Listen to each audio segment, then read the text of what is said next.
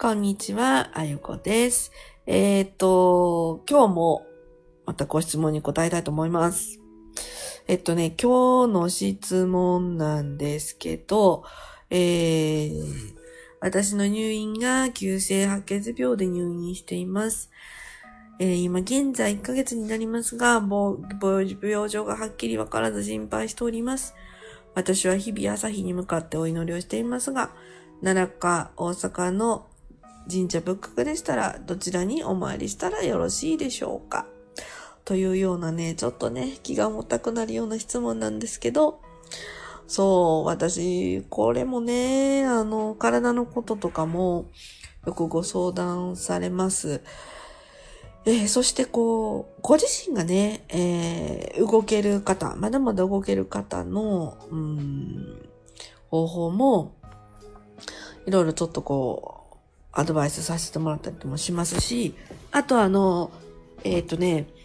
病院とか薬とかではもう全然立ち行かないっていうような、あの不調とかもね、やっぱり多いです。で、そういうご質問とかも多いんですよ。で、そんな方も、うん、そんな方には特にアドバイスするようには心がけてます。なぜなら、あの、やっぱりこう見えない世界の作用でね、えー、影響されてることも多いから、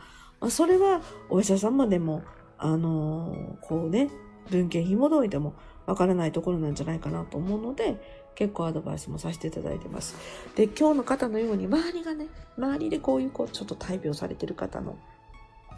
自分ができることはないだろうかっていうようなことを、あの、うん、えー、言っていただく方も聞いていただく方も多いので、まあ、今日はですね、初めてぐらいちゃうかな、こんな、こう、公の場でその、このお話をするのも。うん。それはね、もうこういうものってこう、すごくデリケートなことじゃないですか。で、この方のように、こう、案ずるね、気持ちが、やっぱり、うん、何かできないかなっていう、もうこのね、もうすば、素晴らしい気持ちですよね。人をこう、思いやる気持ち、陰ながらでもこう、祈ろうとかっていう気持ち。もうね、実はこれだけで、随分と願いってもう届いてるんですよ。だから、えっ、ー、と、神社仏閣とかに行かずしても、この今日のね、ご質問の方のように案ずるっていうことですね。心配するっていう気持ち。心配して大丈夫かな。で、それにプラス、えー、こうですよ。えー、心配。でもきっと大丈夫。きっと大丈夫だよね。例えばこの方の場合だったら治るよね。とか、えっ、ー、と、自分のね、子供さんが遠く離れたとこにいてて、うん、あの、心配な気持ち。もう、膨らませすぎてもダメですけどね。でも大丈夫かなきっと大丈夫だよね。あの子なら頑張ってるよね。とか、うん、単身赴任のご主人がいらっしゃる、うん、だんだん寒くなってきたけれども、えー、体大丈夫かなって思うこの気持ちですね。まずこの気持ちが大事。で、この気持ちで思ってあげてるだけで、随分もう届いてるっていうことです。そして、えっと、実際に声をかけれる人であれば、声聞いてくださいよ。うん、大丈夫ですか？とか、あのー、元気にしてる？とかっていうようなことをするこの次のアクション。これもすごくいいです。思うこと、そしてちょっと声掛けするアクションすること。これでね、だいぶ、えー、その、うん、今日の方の、あの、陰ながら祈るっていうようなことに、もうさらに準ずるぐらいのことになってきます。で、さらにね、これ私もよくしますけれども、自分が行った神社仏閣で、うん、あの、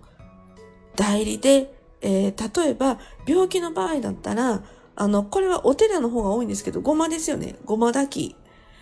これがね、やっぱり一番私いいんじゃないかな、効くんじゃないかなと思っています。今までの過去の経験で。だからごまを炊き上げてあげてください。えー、っと、名前を書いて、住所を書いて、えー、安いところは100円、平均的300円、で、えー、通常500円。で、あと、あの、投資ごまっていうのもあるんですね。えー、それなりに、えっと、きちんとごまをね、定期的に炊いてるところだと投資ごまっていうのがあります。その投資ごまを、うん、申し込んであげてください。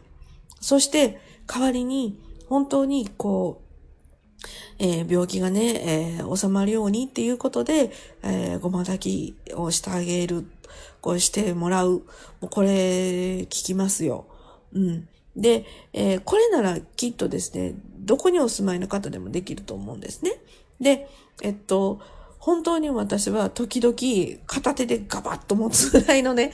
えー、量を、あの、ごま炊き祈願していただくこともあります。というのは、ごま炊きをしてて、基準はですね、あの、よくこう、えっ、ー、と、ごま団がなくて、えー、ごま祈祷しますっていうところも中にはあるんですよ。で、次はちゃんとごま団、ごま団があって、そこの場でちゃんとこう、ごま炊きをしている日にちをね、きちんと明確に書いてあるところ。えー、次は、もうそのごま炊きがメインで、えー、あの、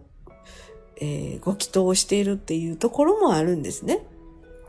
そういう場所に出くわしたときは、ぜひですね、あの、特に体のえ健康の祈願をしていただきたいなと思います。えー、すごくいいです。で、あと、うんそうですね。うんやっぱり、あの、薬よけに強いお寺ってあるじゃないですか。薬よけ祈願に強いお寺。ここは、あの、やっぱり病気の祈願をするといいですね。うん。とっても全般いいです。で、今ずっとね、私神社が出てきてないでしょ？そうなんですよ。やっぱりね、体ごと、えー、体にまつわる、その、うん、災いを外すっていうのは、お寺の方がやっぱ絶対得意ですね。うん。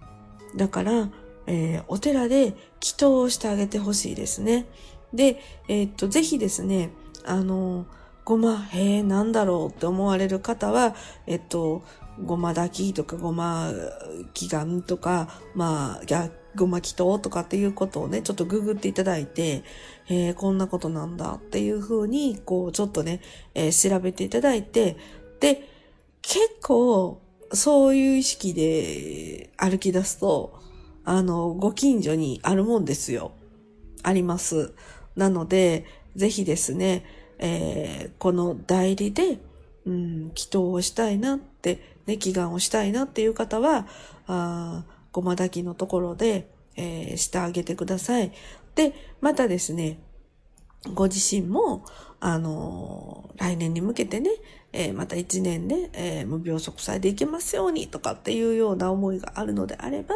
ご自身のごまを、えせめてね、ご家族分ぐらいはやっていただきたいなと思います。最初に言いましたよね。大丈夫かな心配してるよっていうその思いだけでも、もうすごいこう、あの、その人の、まあ、ガードというかね、えー、にはなっているので、まあ、次のアクションの部分で言ったら、えー、今日お話ししたようなことをしていただくといいかなと思います。これは、えー、もう日本がずっとずっと昔からやってきているお作法なんですよね。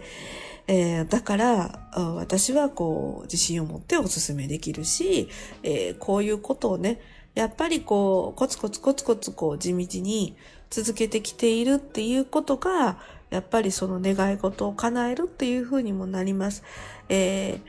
自分の願い事、そして周りの願い事、周りのことを願うことによって、また自分もね、循環必ずされますので、ぜひ、えー、何かね、今日のラジオ聞いていただいて、周りに心配だなと思う方がいらっしゃったら、うん、一つちょっと試していただきたいなと思います。さて、えー、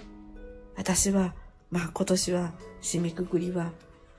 大きなツアーはね、えー、伊勢に行きます。えー、20、21に行って、えー、実はまあそっから年末年始に向けての今度ね、えー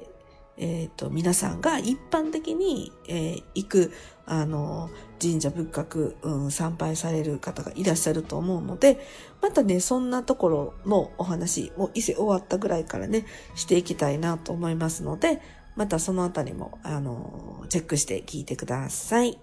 それでは今日も聞いてくださりありがとうございました。また明日も、えー、何か、えー、そうね。あ、まだもう一日あれかな。質問答えを、あのー、溜っておりますので、えー、また明日もね、ちょっと質問答えたいなと思います。それでは、また明日、愛子でした。